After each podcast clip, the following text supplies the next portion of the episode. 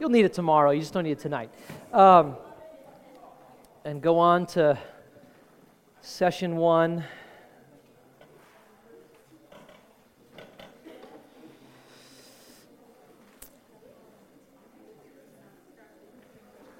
I always enjoy these moments. Extra time to hang out with you, get to know you obviously during these times of ministry, but just all the moments in between, the unscheduled moments as well. Just real special, dear to my heart. So glad that we get to do this together. I came across this uh, Twitter handle, and it was titled Things White Folks Like. people in this, in this room wouldn't know anything about that, right? Uh, here were some of the posts of things that like folks, white, white folks White, I can't say that phrase. White folks like. Uh, dunking on lowered hoops is one, right, Hunter? Um, telling everyone to watch Bird Box. I don't know if y'all were Bird Box evangelists, but apparently the, the white community is all up on that one. Uh, lining up all their presents and posting it on their story. All right, moment of honesty. Who in here did that after, after Christmas? Um, the other one I found was expecting their life to change every new year. I don't know if that was a particularly white quality, but you know what, what that's making fun of is December 31st becomes January 1st, and nothing magical happens, right? There, there's not something that's fundamentally different about you as, as the, the clock shifts from 11.59 p.m. to, to 12 a.m. the next year. Um, but here's what I'm thankful for, is that we, we, we serve a God who's, who's merciful and, and who's always doing something new. And so I, am not prone to, to make fun of approaching the, the new year as a time of transition, um, as a time to, take up ambitions, take up goals, to consider where we are in life, to consider what did I allow to just kind of get out of control last year? What, what has become too chaotic and too messy and needs reining in? What, what, what got totally neglected? Or I started the year really well in this, this category, and just as the, the months went on, it, it seemed to disappear. And obviously, our, our walk with the Lord I mean, any opportunity we can seize upon that just gets our attention, allows us to consider again where, where am I? Where am I in the, in, in the location of God's purposes in, in the year? And so, um, thankful for um, just the, the way a calendar works that does that. Uh, we got new weeks, new months, new years.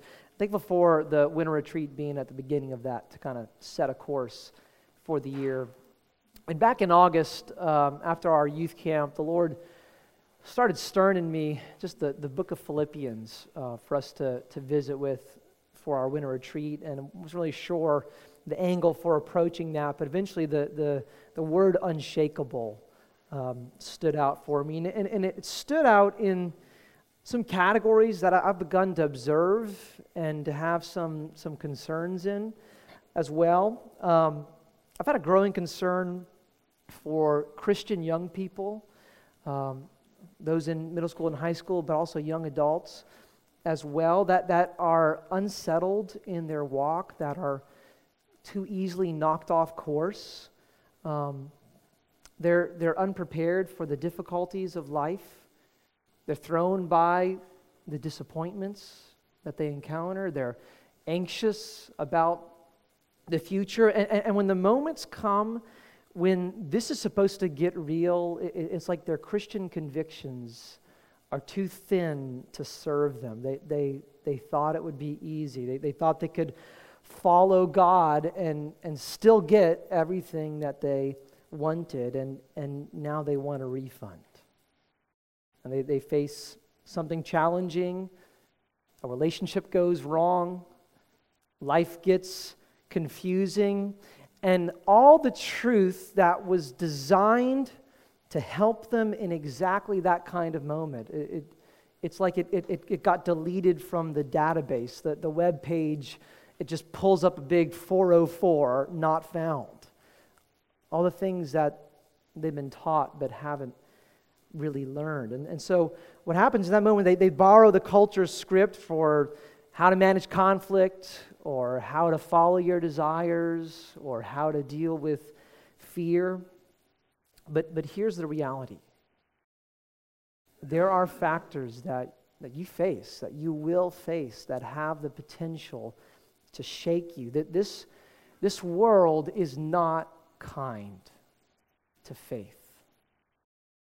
Endurance is not easy, especially if your big hopes are to have the stuff and the status that this culture says is, is necessary. You, you can't be easily shaken and survive the Christian life. But in order to be settled, there, there has to be something that goes down deep. I thought Ms. Patrice's word captured this well. Know, those of you who are familiar with the, the Lakeview Church building, what you might not realize, I was having a conversation with Ben and Jordan earlier at Chick fil A about this, is that underneath that building are 90 foot pilings that were driven all the way down. It's the kind of stuff you have to do when you, when you, you build on the, the wet, shifting sand of the environment that we live in. And, and you could enter that building, you could never be aware that, that holding this up is something that goes 90 feet below the ground. But you, you could do a tour through Metairie and drive around and, and you, you, you find houses that are doing this and they're tilting and some of them look like they're about to blast off into outer space. Uh, and, and there's a reason why that's the case. I, I, was, I was talking with you know tony mazarat and mo mazarat his brother and, and, and, and they knew some of the people that were involved in, in developing some of those areas and, and what they said is, well, two problems. One, they didn't do a good job of, of clearing out all the tree roots and all that stuff. So as that rots, it just kind of takes the ground down with it. But apparently, you know, I, I don't, this is hearsay, conspiracy, whatever, but this is what happened. Uh, what they did is they, they, they would drive the pilings down a little bit and then they would cut them off and it would look like they went further than they did and then they would build the foundation on top of that and that's why you have all the settling problems that you do, and things are getting shaken, and foundations are cracking, and insects are filling into the homes of these, these places but because they, they, they cut short what should have gone much deeper. And that welcomes a, a shaky existence. You can't be shallow and be able to stand firm. You, you can't cheat on this. We need a joy that goes deep. And, and, and that's, that's the job that joy does. Joy is, is steadying. Joy, joy is like a ballast. I don't, I don't know if you know what a ballast is in a ship, but you got a couple of examples of a ballast here. You can have ballast material, or, or some ships will actually take in water down at the, the, the bottom of the uh, below the hull right there uh, in, a, in, a, sailboat. You got the sailing ballast that, that, that kind of that beam that goes down much further. And so you don't see that. You, the, the boat just looks like it's floating above water. You don't realize going down deep underneath that thing is this, this counterweight that, that's preventing that from tipping over or capsizing when the, the wind and the, and the waves come against the ship and, and, and joy has to, has to be like that ballast. You have to put it in the right place. You have to put it underneath what's merely on the surface. It, it, has got to be more than just circumstantial. You, you, you can't just keep adding stuff on top of your life and arrive at the kind of joy that's designed to steady you. I mean, here's a, here's a picture of what happens when you do that uh, you just added, added, added on, and uh, that cargo, I don't know where it was heading, but it never got there. I know that. It's blessing the fishes at the bottom of the sea, I guess. Uh, uh let's turn open to the book of Philippians.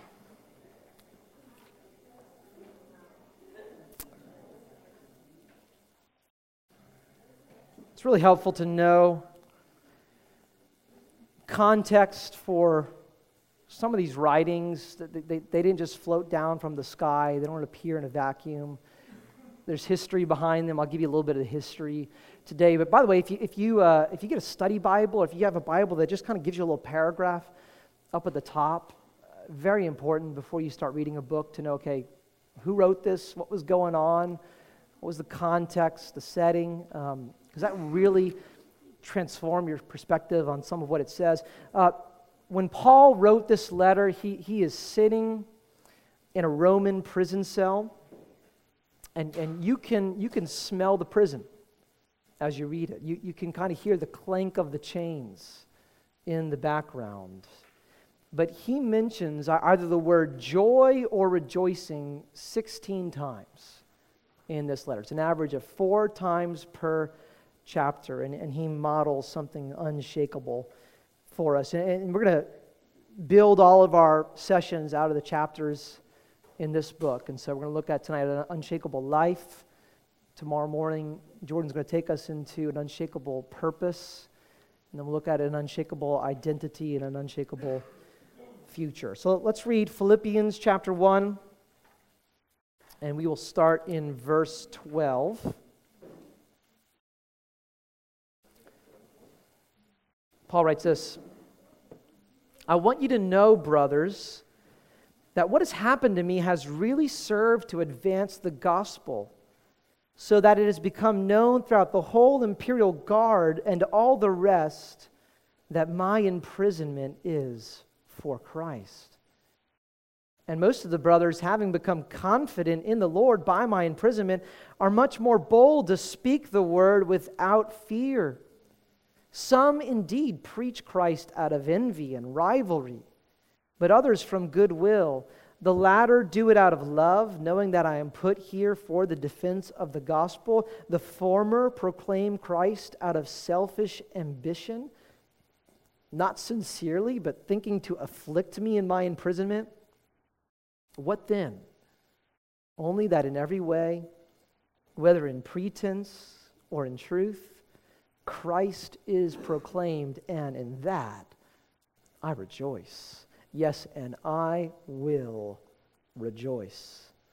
For I know that through your prayers and the help of the Spirit of Jesus Christ, this will turn out for my deliverance, as it is my eager expectation and hope that I will not at all be ashamed, but that with full courage, now as always, Christ will be honored in my body whether by life or by death.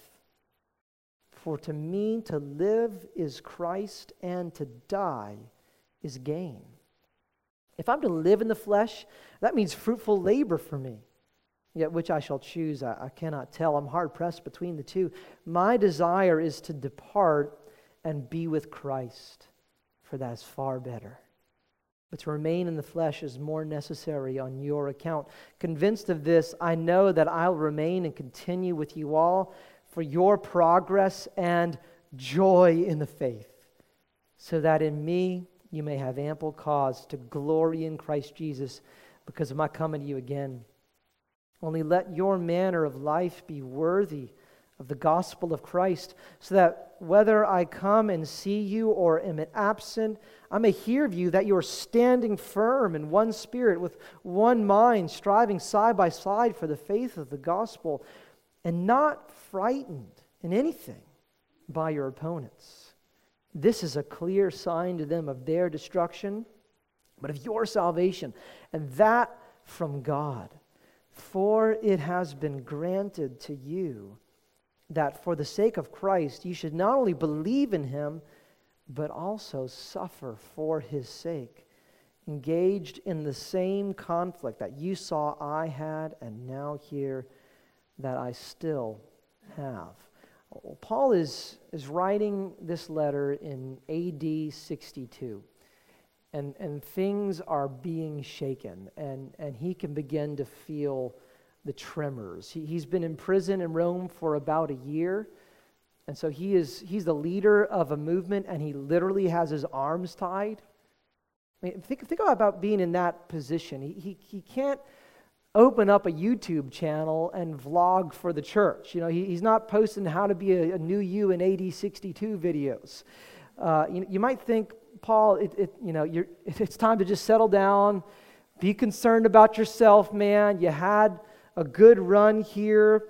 just figure out how you can get free from the circumstances you're in. But there are other things that are on Paul's heart here. And there are other things that are happening in the world around him as well. You, you might be familiar with the Roman Emperor Nero. He came to power in, in 58, so four years before this letter is written. And the way he did that was by uh, poisoning his brother. And he was helped to do that by his mom, whom he later killed after he came to power. Uh, later on, there's going to be this, this terrible fire in, in Rome in, in 64, and it said that, that Nero was playing the fiddle while Rome burned. I mean, the man was just a, a total psycho. And, and wind of that began to spread in the empire that the emperor himself, for some crazy reasons, set his own city on fire. And so what he begins to do is he, he scapegoats somebody else, he, he shifts the blame. And, and who better to do that to than some new, misunderstood sect called the Christians? And so he would throw these parties. And, and he, he would have them come and he'd have them battle out with, with animals in the Colosseum and he would crucify them and he would set them on fire to light his Roman parties. And he'd say, Now you guys are the light of the world. The, the dude was a total psychopath. And Paul is later going to lose his head under Nero's persecution. That there is uncertainty about the future for God's people here. And so the church is facing trouble brewing from without and also trouble from within. There, there's new physical need they're walking through, and, and that's making them anxious, wondering, you know, am I going to have enough? You know, I've, I've lost my business since coming to Christ. Part of my family, I, I, they've turned away from me. Life conditions are not what they used to be. We, we have just been downsizing and downsizing, and I don't know if we're going to have enough for next year. And so now there, there are people trying to lead in that environment and, and there's disunity happening there's little fights that are happening. Even, even certain leaders in the church themselves are starting to argue with one another. There's, there's, there's cat fights between these two ladies that paul's actually going to call out by name in the letter. We'll, we'll, we'll look at that. And, and while that's taking place paul's critics have gained popularity. And they've stepped in and, and they've found it pretty convenient that Paul's shipped off somewhere else in a room that he, he, he can't be on the scene where they're preaching. And in, in the midst of all that, amazingly, Paul hasn't lost his joy. And that, that tone just bleeds through as, as he's writing to this church. He, he has really, he's got a special relationship with this church. He's got a unique, unique affection for it. Uh, some scholars of the New Testament actually call it Paul's favorite church. I mean, just you get a sense of this by the way he talks about them. Back in chapter 1, verse 3, he says, I thank my God in all my remembrance of you, always in every prayer of mine for you, all making my prayer with joy because of your partnership in the gospel from the first day until now. And, and there's that sense of story behind this letter. And, and I, don't, I don't have time to preach on this tonight, but, but you, could, you could preach a whole series of messages out of what, are relationships supposed to look like in these kinds of moments of need? Because loyalty is, is so thin today. And people are just so ready to move on when you become a liability or becomes hard to relate to you or, or so much is absorbing their world and they've got no more time for you. Paul doesn't let that happen with these people that he's, that he's known for 10 years and walked with. And he's, he's holding them in his heart and he's getting on his knees and he's praying for them and he's sending them letters because he's concerned about how they're doing. Well, 10 years earlier, there were these four men who arrived in Philippi, and they were kind of the dream team. You had the Apostle Paul, you had his companion Silas, you had this young guy named Timothy who they just picked up. And then you had the physician Luke who writes the book of Acts. And if you want to kind of keep a finger in, in Philippians and, and switch over to Acts chapter 16, But that's kind of the relationship. The, the book of Acts will give you the backstory of what's happening in some of the churches that Paul writes to. The book of Acts describes these people as men who turn the world upside down. And we'll just kind of breeze through this quickly. Philippi was named after Philip II. He was the, the father of Alexander the Great, you know, one of the most significant conquerors in world history. So it was a major city. It was, it was located on this commercial road for the Roman Empire. It was at the, the city, the center of all the, the industry and the culture there. Artists loved to gather there, intellectuals gathered there and, and, and, and talked about life and philosophy. It was kind of a center place of ideas. It was the scene to be found in the first century. And, and when, when they show up there, they can't find a single synagogue in the entire city. That, that was their pattern, is they, they would visit the Jewish synagogues first, try to get a teaching gig there, share about Jesus until sometimes they'd get run out of those, and then they would hit the streets. But there, there's not a single synagogue in Philippi. And what that means is, you know, all it took to have a synagogue was, was for there to be 10 Jewish men in the city. And they, they didn't even have that. I mean, th- this place is just, it's a mesh in, in pluralism, in kind of just every viewpoint being welcome. You know, we accept all the gods. You believe what you want to believe. You do you until you tell somebody else that you're wrong. It's pretty similar to the approach that our culture takes today. But they eventually come upon near, near the Ganges River. There's this like little Bible study of women happening and, and, and it's, a, it's a group of God-fearers. And God-fearers were, were Gentiles. They, they weren't Jews, but they, they had come to believe that there's just one true God. We don't believe in a God of the sea and God of the land and a God to look to for good luck when you're about to go on a, a long trip, right? We, we believe there's, there's one God that we want to worship and, and honor. And, and, and they come and they start telling them about Jesus. And, and the Lord moves upon the heart of one of them named Lydia to pay attention to what Paul is, is saying there. And we won't read through some of these passages, but you can just follow along while we, we go through it. And, and, and she's a clothing designer. It's, it says that she's a, a maker of, of purple cloth, which, you know, this is before mass production, and so that was extremely expensive. It, it's like she's the, she's the owner of a fashion empire.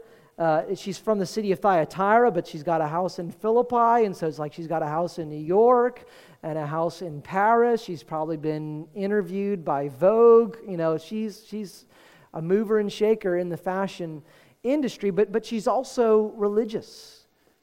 She follows the right rules. She tries to get along with God. It seems like every aspect of her life is in order.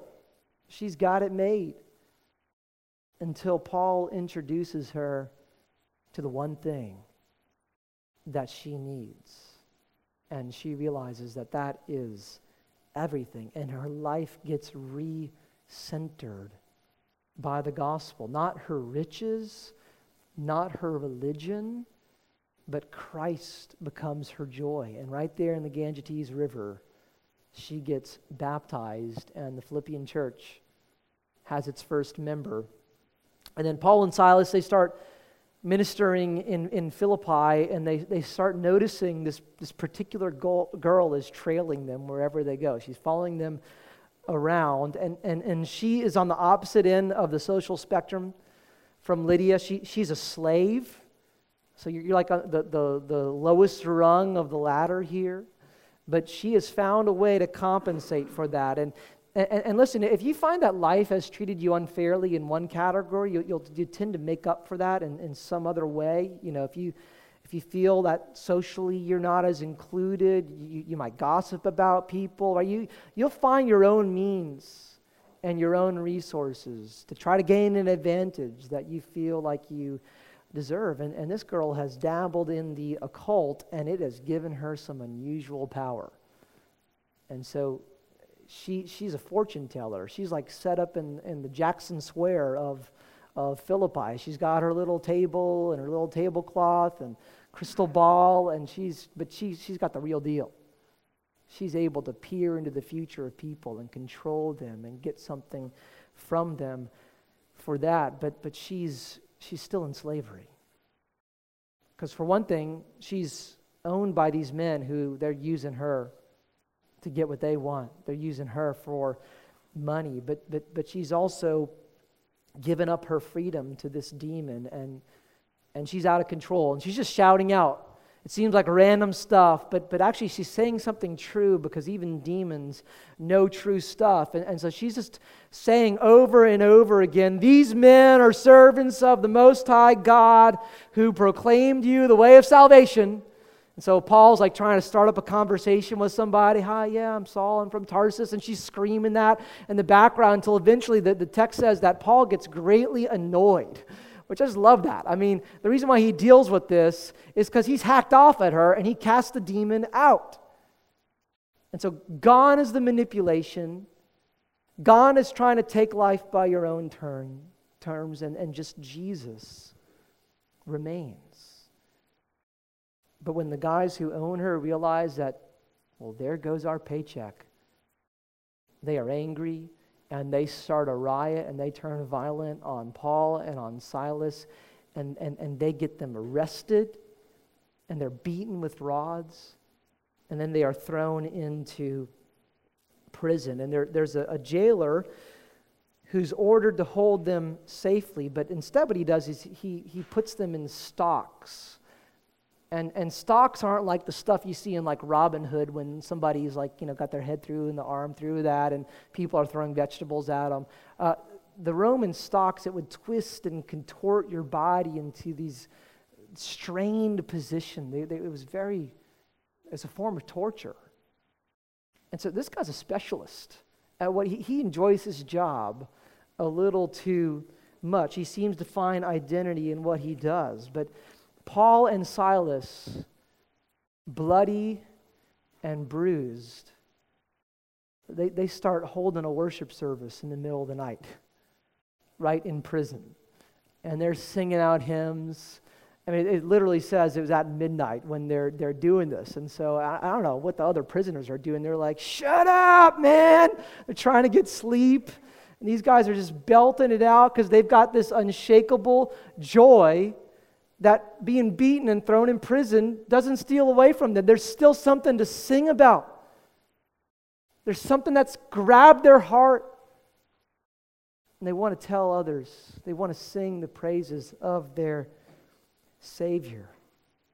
But something does get shaken in this story. All of a sudden, there's an earthquake.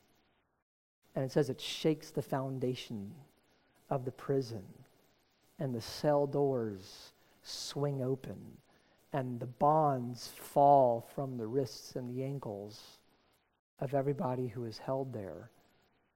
And, and when the jailer realizes that's what happened, he takes out his sword and he turns it on himself. He had one job and he failed.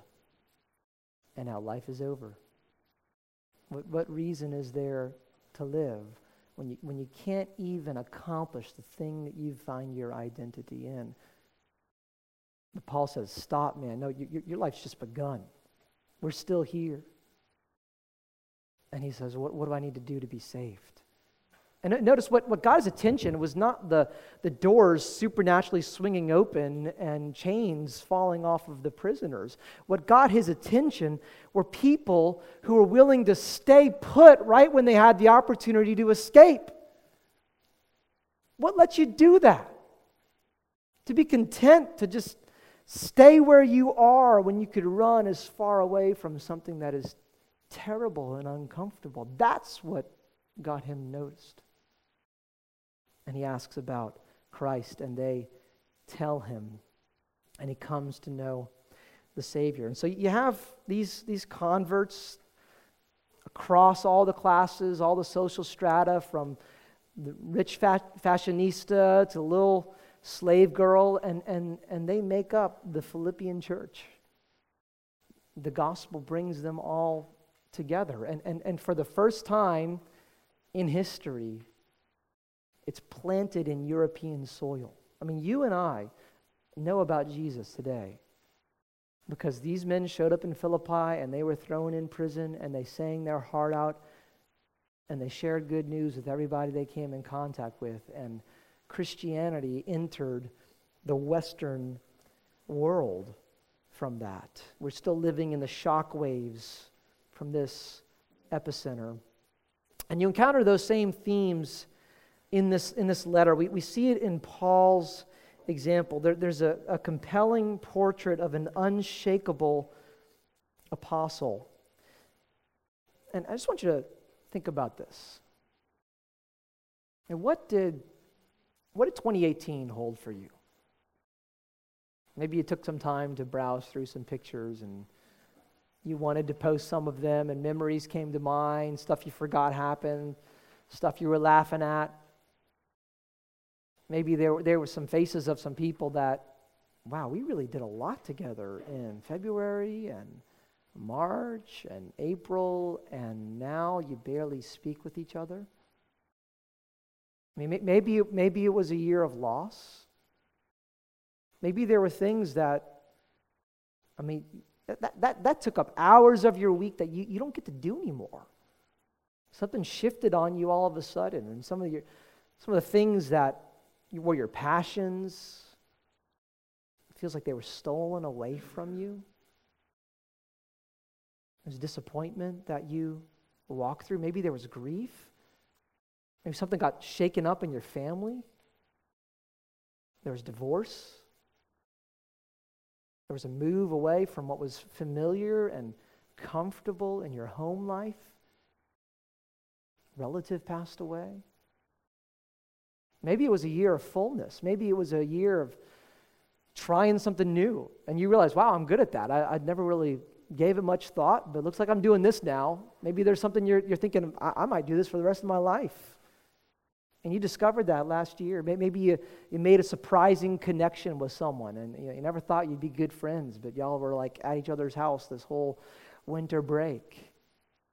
You know, maybe there were ups and downs in a, in a roller coaster in between all of these things. But, but what from last year are you hoping continues?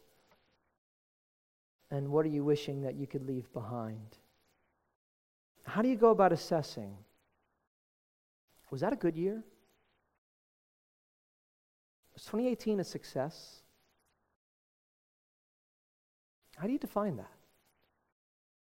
Because Paul, Paul presents some new definitions for us.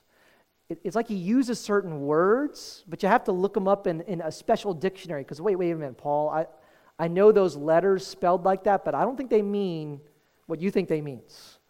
You keep using that word. I don't think it means what you think it means, right? What's the reference there?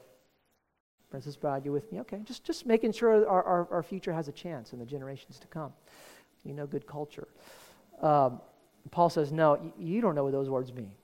He, he's got a transformed understanding of, of things like success and failure. Look what he says in verse 12. I want you to know, brothers, that what has happened to me has really served to advance the gospel.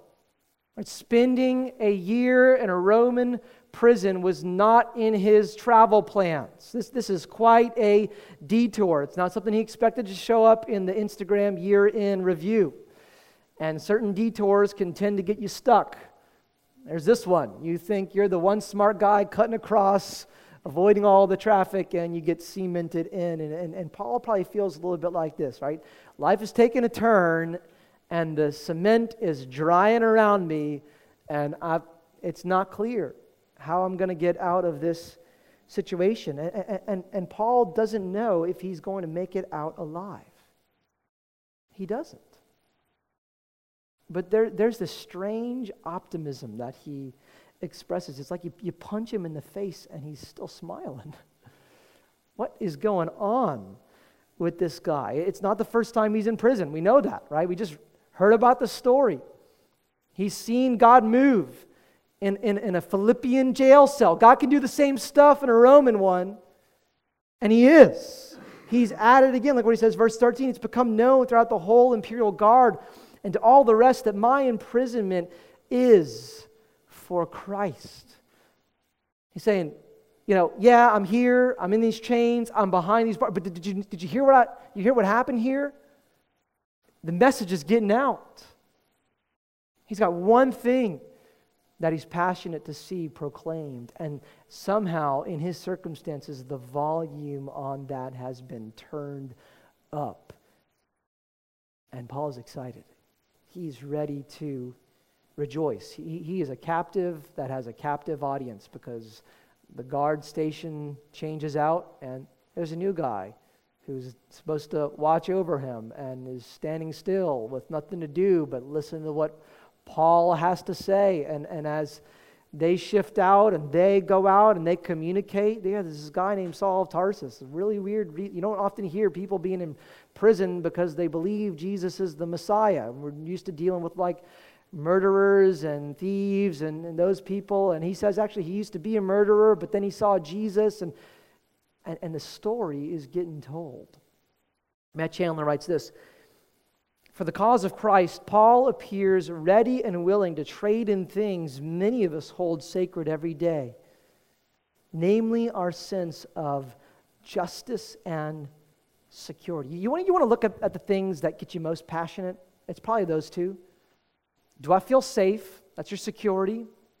And so typically we passionately withdraw from certain stuff because it doesn't feel like safe. It feels threatening. It feels like that could hurt me, that could take away the stuff I want, that's uncertain. And so we, we manage in our minds, or we try to manipulate in our circumstances to try to keep our security. Or it's our, it's our sense of justice. It's that sense that, no, they did not. They're going to pay for that, right? That, that's what tends to get us worked up.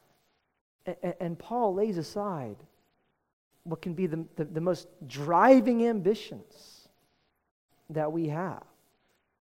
I mean, he, he even, I mean, more than his own reputation is concerned about this. Because Paul got criticized. Good move, dude. That was a great one. Weren't you warned that if you showed up in Jerusalem, something was going to happen? And guess what? That's what happened. You went and got yourself arrested, and it's been a year since we've seen Paul. I mean, these are the things that people are starting to spread around about him. And then, and then you, you take a prominent leader like Paul out of the picture, and all the people who are vying for his platform, it's like they just gained themselves a new audience. And so Paul says some people are talking about Jesus because they love the attention and they love to rub it in my face. They love to say, Paul, we're, we're the ones out here, man. Good luck with you over there. I mean, what would that do to you if that's what people were saying? What's it doing to Paul? He says, Wait a minute, did you say they were talking about Jesus? All right, I'm good. Paul, they're, they're throwing your name in the gutter. They are slandering you, man. They're, they're making up stuff about you. They, they're bragging while they do that. Wait, stop. I, I thought you said that they're preaching Jesus. I rejoice. That, that's, how, that's how ready he is to rejoice.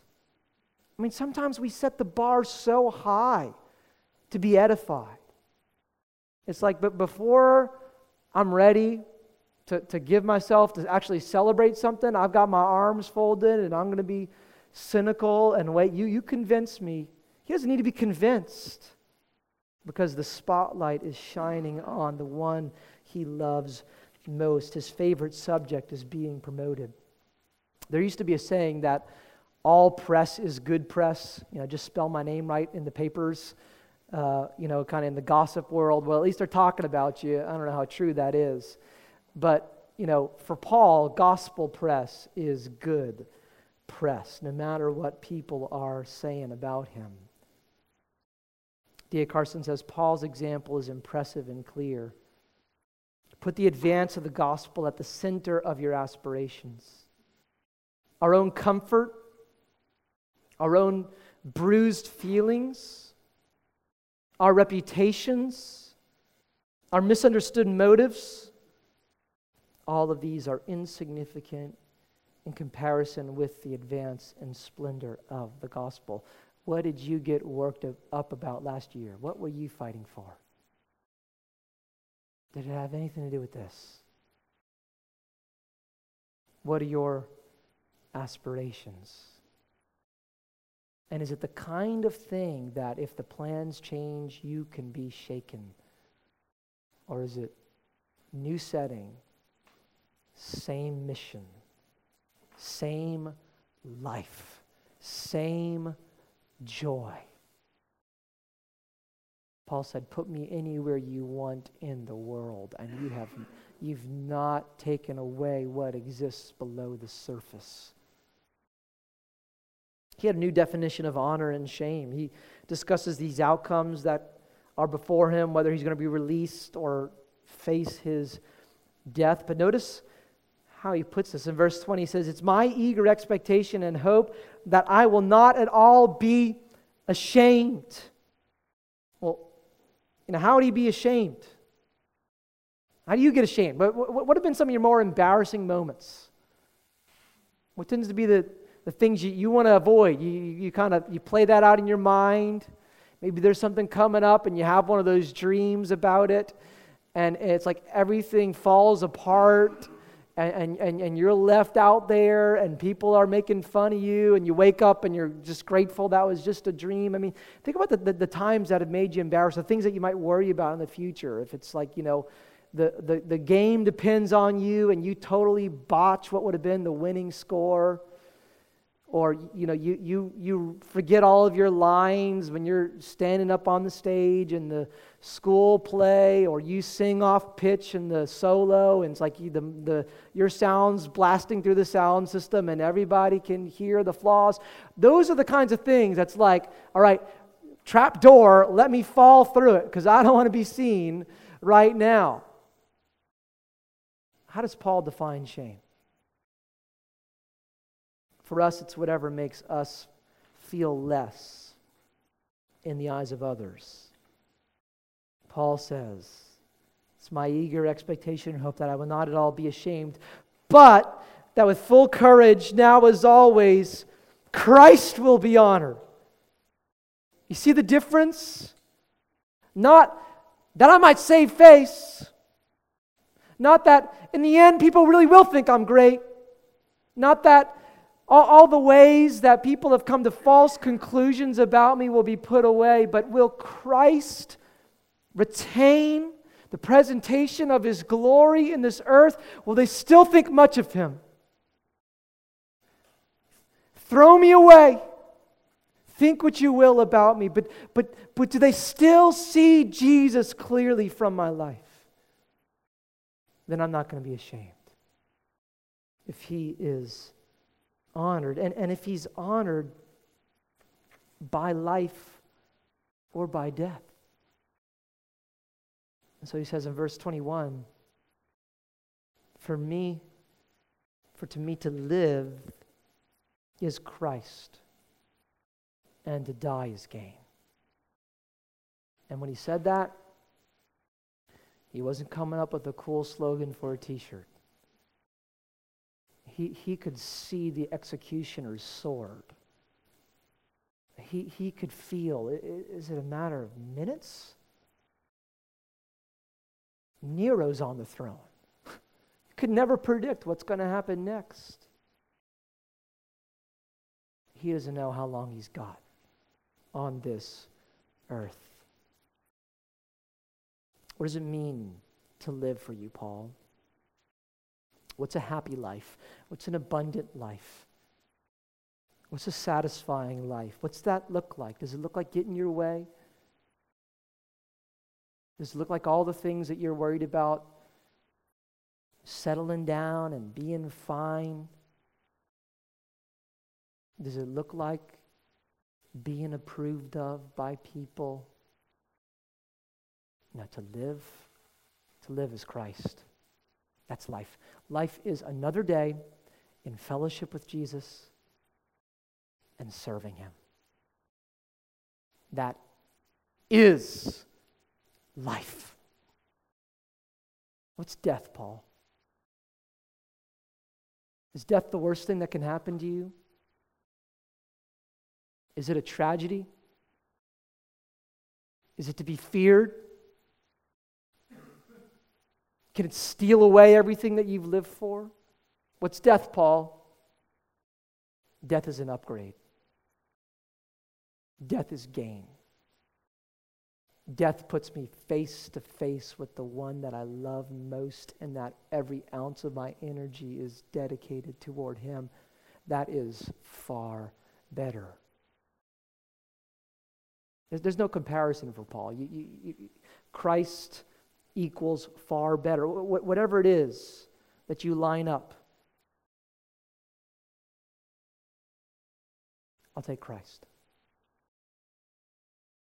What's far better for you?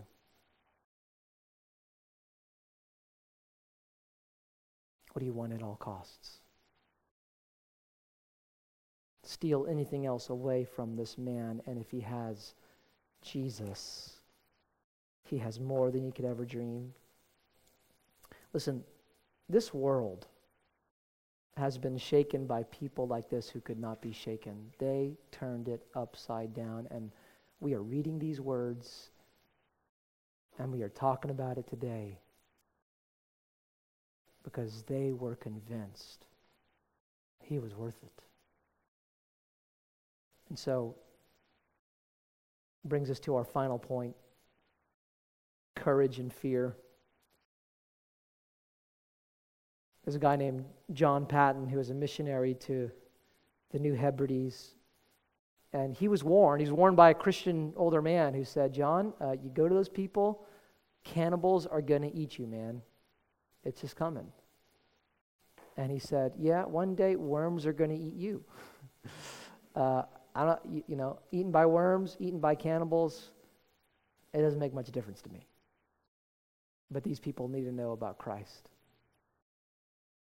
That's gutsy. And you hear that here. Verse 27 Only let your manner of life be worthy of the gospel of Christ, so that whether I come and see you or am absent, I may hear that you are standing firm. You're not shaken. In one spirit, with one mind, striving side by side for the faith of the gospel, and not frightened in anything by your opponents, not frightened by the opinions of people, not frightened by what could go wrong that's not the pressing question that hinders you from moving forward in the mission of God. I just want you to, to be honest. How many things do you opt out of out of fear? Valuable things, things that would serve people, things that would bring honor to God, things that would advance the gospel and yet you've concluded, no, I could never do that. Somebody's going to take care of that, but it's not going to be me. Somebody's going to say that. Somebody's going to stand up and do that. Somebody's going to start up that conversation. Somebody else is going to approach that person because God knows it's never going to be me. You're, you're, you're missing. You're missing what has freed this apostle. You know, there's, there's a lot of fears that are unfounded. Uh, how many guys are afraid of sharks? Yeah, could be a founded fear. Uh, but did you know? How many, how many of y'all have been to New York? Did you know that you're 25 times more likely to be bitten by a New Yorker than by a shark? True fact. Run the stats. Right? Uh, so maybe our, our fear of sharks could be a little unfounded just, just by the statistics and the likelihood that they're going to attack you. But what Paul says here, listen, what Paul says here is not that this is an unfounded fear. He doesn't say there's no, there's no need to be afraid. But what he says is there's reason to have courage. There's, there's a lot that makes it worth it. And here's the reality that you and I face today. It is, it is, not, is not getting easier to be a Christian in this world. You and I, if you believe this stuff, and maybe you don't, and maybe in part because of this. Because you, you, feel you feel how strange it sounds in the culture that you live in. And you know, it's, this stuff's weird. I love a, a interaction that a pastor named Russell Moore had with a it was a lesbian uh, literature professor, and um, and she was saying something to him like, "You people believe some really strange stuff, you know. You don't think that people could just marry whoever they want. I mean, what's really wrong with that? Why should you get involved in other people's lives?" And he says, Yeah, but we actually believe some weirder things than that. We, we think that a, a formerly dead person is going to show up one day on a horse in the sky. he, I just love that. He leans into the strangeness because it's won his heart. And that's what Paul does here. He says, That, that man, and we're, we're going to look a little bit at his, his story tomorrow night. That man is going to show up on a horse in the sky one day. He has shown up in my life and he's turned it upside down. And there, there's nothing he could not ask of me. He could take my life. Do you have, do you have open hands with Jesus? M- my life's yours. What, what do you want to take? What do you want to ask of me? How, how are you going to be served through what I face this year, planned or unplanned, expected or surprising, welcome or disappointing? My life settled And you.